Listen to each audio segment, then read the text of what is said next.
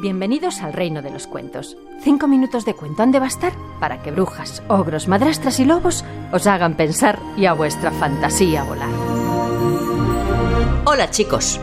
Habíamos dejado al pobre leñador lamentando su mala suerte. La cabeza de su hacha se ha hundido en el fondo del río. Ya no podrá cortar leña, cargarla, venderla y dar de comer a sus hijitos. ¡Ay, ay, ay!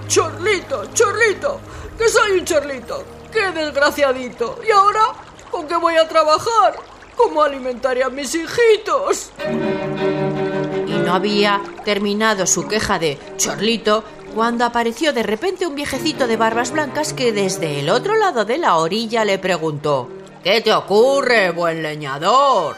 Lo único que tenía para trabajar era una hacha vieja y se ha hundido en el fondo del río más rápido que una teja. Se lamenta mirando las aguas oscuras del río. Cabeza de chorlito, eso es lo que soy, un chorlito. ¿Cómo se me ocurrió cortar leña junto a un río con mi vieja hacha? Chorlito, más que chorlito.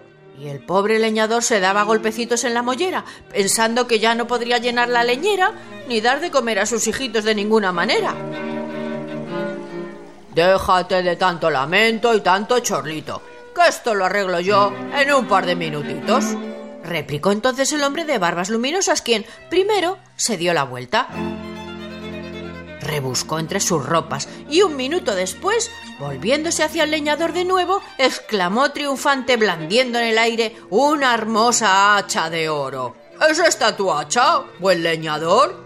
¿Qué va? ¿Qué más quisiera yo? ¿Pero acaso no la querrías? Le preguntó ofreciéndosela. Hombre, pues claro que sí, señor.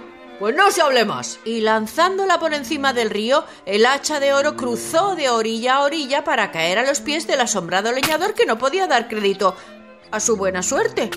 Y el leñador cortó leña aquel día, de la mejor madera y de la mejor manera.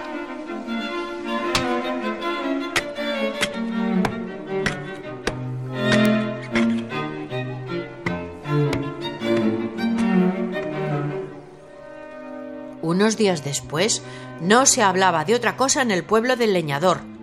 Claro que la historia del oportuno encuentro con aquel barbudo extravagante, cada vez que pasaba de una boca a otra, algo cambiaba.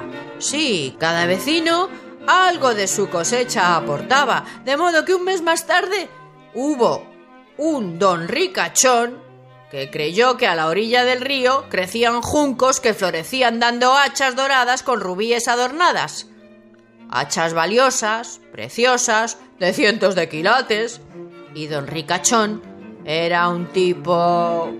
un tipo codicioso, un auténtico avaro, roñoso, y por ende muy rico. ¿Quién...? Os lo cuento mañana. Ahora os dejo pensando y con la fantasía volando.